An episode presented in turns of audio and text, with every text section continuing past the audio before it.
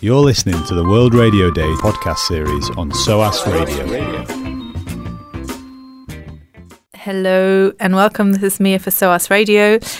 We are here with a post-World Radio Day interview with Verity Postlethwaite, who is a teaching fellow at S O A S, is doing her PhD at the University of Worcester, researching uh, the twenty twelve London Olympics and Paralympics. And we're here to talk a little bit about World Radio Day and uh, sports, politics and business. So fabulous. Uh, thank you very much for inviting me, Mia. Um, it was fabulous to contribute to the World Radio Day workshop and event, and so it's given me as much food for thought, I think, than um, some of what hopefully the audience took away that, that day. Oh, absolutely. I've had some very good feedback. So for our listeners, Verity did a workshop about historical moments in sports, and I believe that um, some of the students were able to try out sports commentating for themselves. So I think that was a very fun hour. Um, and maybe let's start there. Can you talk us a little bit through uh, through the workshop? What did you talk about? Absolutely. Um, my PhD research and some of the work that I'm doing here at S O A S in the Centre for International Studies and Diplomacy is very much looking at historical narratives in and around looking at the politics, the international relations, the business of sport. I think you have to very much start to look at, okay, well, where are these origins? Have these stories come about before? Whose voices have been heard or erased? Um, so I just took the hour during the workshop to sort of say, yes, um, you know, athletes have a huge presence on social media at the moment. You know, Cristiano Ronaldo, seventy plus million followers. Um, but the role of the athlete, um, the the celebrity of sporting stars, um, how those different athletes have used those in history for varying platforms have been, you know, around for centuries and arguably, according to certain historians, millenniums. I don't go quite that far back. Um, so, for example, I put up the picture of the hand of God from the famous Argentina-England football game in, Mex- in the Mexico World Cup, which was in and around the um, time of the Falklands War. And, you know, that's a great example of where apparently sport and politics mixed. Can you just um, describe what happened during that game? Um, so that particular moment around the hand of God, I had showed the image and a number of the audience um, recognised it. Um, what, but what was interesting is that um, people were not as familiar with the political context. So for those of you that don't know that are listening today, um, it was a football match between Argentina and England in the quarterfinals of the nineteen eighty-six FIFA World Cup in Mexico. Um, and the game was held four years after the Falklands War between Argentina and um, the U K, um, and was a key part in an already intense Argentinian-English football rivalry. It also includes two very famous goals by Diego Maradona, one of which, the hand of God, is him um, punching the ball with his hand, so, you know, cheating um, above uh, the English goalkeeper at the time. And um, Argentina beat England uh, two one. But those are moments where you would recognise the picture perhaps, or you would know Diego Maradona, but you wouldn't necessarily connect that political moment or that historical context to what makes um, that image even more relevant or even more interesting to look at more in depth. Um, so the workshop was really just taking people on a journey through some of those um, bits and pieces that I've come across in my own research or people might have come across. Um, and it touched on, as we were talking about before, the empire Um, and the colonial role yeah, um, if you of can, sport. Yes. If you can go into that, I think that's a really interesting part. What's your take on kind of the colonial past of sports today? A very interesting question, and I think I'll give my both personal and research perspective. Um, personally, I am continuing to look at the colonial um, and sport element because it's something that growing up in a, a traditional um, school system of England never was actually taught about, and, and although it's obvious when you say it, you know, there's certain countries that are good at cricket, rugby or um, playing netball, you never actually twig it's because of the British Empire. So for me in itself, I was like, wow, this is a history that has kind of been erased or isn't necessarily spoken about as much. And then, as you pointed out, the Commonwealth Games, um, so I'm from near Manchester, and Manchester hosted the Commonwealth Games in two thousand two. And at the time, I loved it as a spectator, and I went to a couple of the events, and it was a fantastic sporting experience. But now that I reflect on that in with more of an academic head on, I'm like, wow, that's got a huge colonial, a huge past behind it, um, that's based on our relations with our colonies. Um, and I think that's something that certainly coming to SOAS, I've been allowed to and, and encouraged to explore more, and hopefully will do more um, as the Commonwealth Games comes to Birmingham, uh, so back to England in twenty twenty-two. So before, we were talking a little bit more about that colonial past, and you were saying about how the British Empire actually used sports to oppress people in the colonies. How did they do that? There are a number of Uh, research pieces that have come out and are still coming out um, using either archival um, or um, collecting personal uh, histories.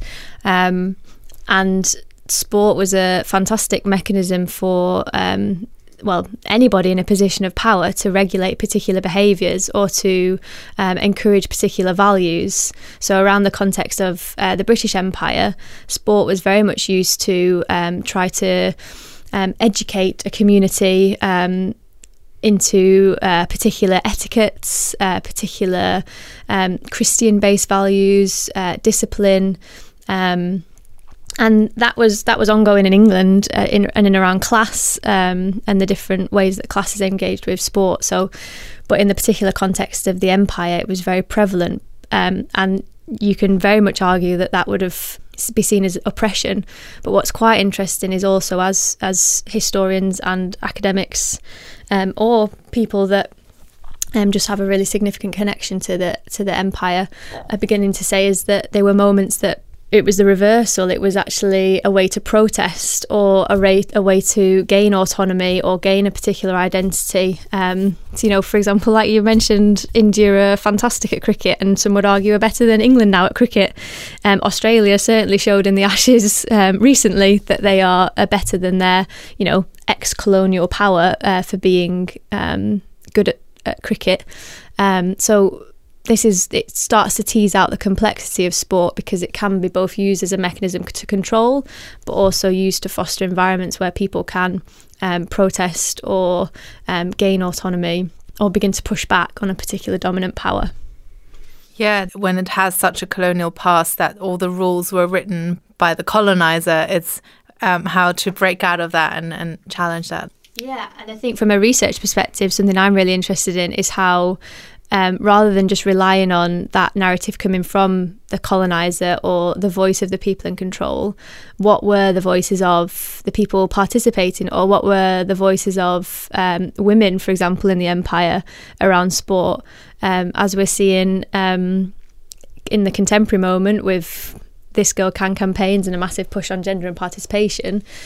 Um, and as Anna Kessel alluded to in the podcast series that SOAS's radio has done for this uh, World Radio Day, um, women in sport has had a really rich history, which is being is being documented and is beginning to be more widely understood. But it's a lot more complex than not, you know, who created the rules or who was the best at it or who got the most profile or who was the strongest. Yes, sport offers that on the surface, um, but below that surface, there's there's. different battles which are never certain, as we discussed, are never scripted, um, and they for me are the most interesting elements of sport. Mm. You talked about erasure of history in sport. Do you have any examples of that? A very personal example comes from uh, my sort of sporting background is women's football, um, and again I first got interested in the history and research of it around um the Football Association, the English Football Association, uh, banned women's football shortly after um, World War One, um, and it wasn't reinstated for fifty years. Um, that was women were completely banned from playing competitive football on any ground that was registered to the F A. Um, and that history up until, I would argue, well, there's certain key figures that have, have shouted from the rooftops about this history, of course, but in sort of the popular time. It's not been until recent years that that's really come into a, a popular understanding. So uh, for example, uh, last year Claire Balding did a, a mainstream Channel four documentary around this particular topic. um, I've got a couple of colleagues that have got, you know, quite Um, significant funding at the moment to work with the National Football Museum in Manchester to really go into this archive. Um, there is another PhD colleague uh, working, um, in fact two, one's working specifically on um, women's football histories and others working on um, women's rugby histories. Um, so although it seems common sense that, you know, there's always a rich history of, of women in football, up until recently that for me was, was erased. And I think in the B B C documentary was also shown, it wasn't just banned for fifty years, but before that it was very popular. Did you know that before? Yeah, I um, I actually read the uh, original book um, about the Dick Care ladies and their role in and around Preston, St Helens, because I'm uh, Lancastrian, or that's where my uh, parents have brought me up. Um, so it's something that the book by Gail Newsham is something that I think my mum bought it for me in my early teens, so a long time ago now. But I remember still reading that and just being like, my breath was taken away, um, because these ladies, um, against the grain, got huge crowds um, to these football matches, um, and donated their money um, that they'd raised back into a lot of the soldier funds and a lot of the funds that were needed. So it was this phil- phil- philanthropic um, element. And whether I could definitively say it, but it certainly influenced my passion for volunteering in sport, and the understanding that you don't necessarily need to make money from sport. Sometimes it is, can boil back down to the contribution it's making to your community. And very personally to me, um, I can relate directly to that. Yeah, I mean, you mentioned money there, and I think that's a huge part of sports today. We, we talked about the intersection between sports, politics and business, which is always there. You, um, you're teaching the sports and diplomacy course. What are the different values that come with this kind of complex being of sports, being, you know, a community thing, but then also something that involves a lot of profit making? Well, I'll set the scene this morning um, just by luck of the draw, excuse the sporting pun. Um, our sport and diplomacy class ran directly in time with the Pyeongchang um, opening ceremony. So um, there was thirty-two students plus uh, me and Simon um, watching it live and analysing it live. And the values that you speak about um, that we used as the baseline of how you can see um, what Pyeongchang or South Korea were trying to um, messages they were getting across is directly related to the International Olympic Committee's Olympic Charter. So this concept of Olympism. Um, and that is, yes, about being the fastest, the strongest, you know, the sporting prowess, but it actually has significant undertones of um, being an ethical uh, person, striving for equality, uh, non-discrimination. Those moral values are set out very, very explicitly at the beginning of that charter in their, their principles.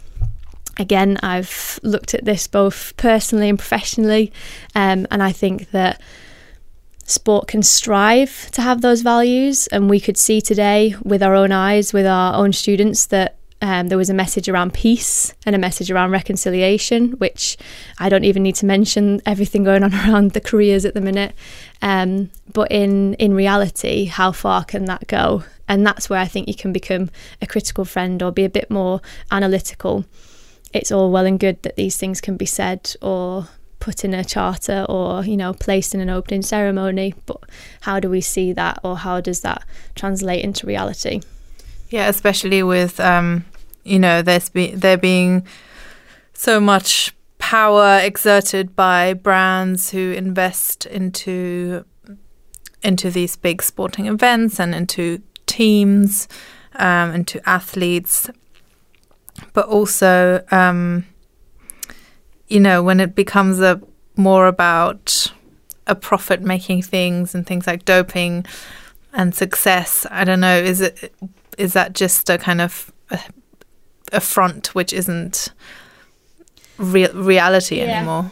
Yeah, And I, I'm going to sound like a broken record, but again, going back to the historical origins, that certainly within England and, and the United Kingdom, um, sport was built off of the back of gambling. You know, that was a huge, um, and still is a huge uh, money-making, and um, feeds both the elite level and the grassroots level. So are we ever going to get to a utopian sporting system where no one cheats, or alcoholism, or gambling, or the cartelling of sponsorship by multinational corporations isn't there?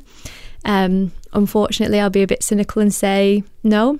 Um, should we strive for that?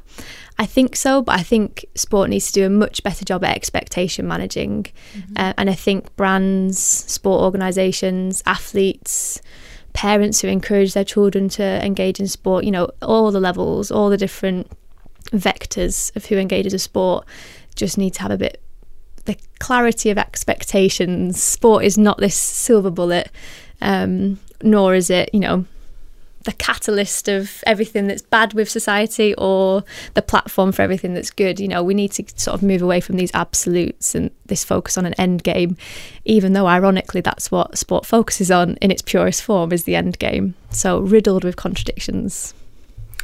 Yeah. I think that's all my questions for now. Was was there anything else that you wanted to talk about? No, um, just thank you again for the opportunity for the workshop. I think it's very valuable. Uh, interesting that the United Nations or UNESCO chose it as the theme for World Radio Definitely. Day. Um, and hopefully, if anything, um, people listening will go and look at the good work being done in the uh, C I S D, because S O A S is a bit of a hub for sport and diplomacy. So yeah, that would be useful. Thank you very much, Verity. Thank you, Mia.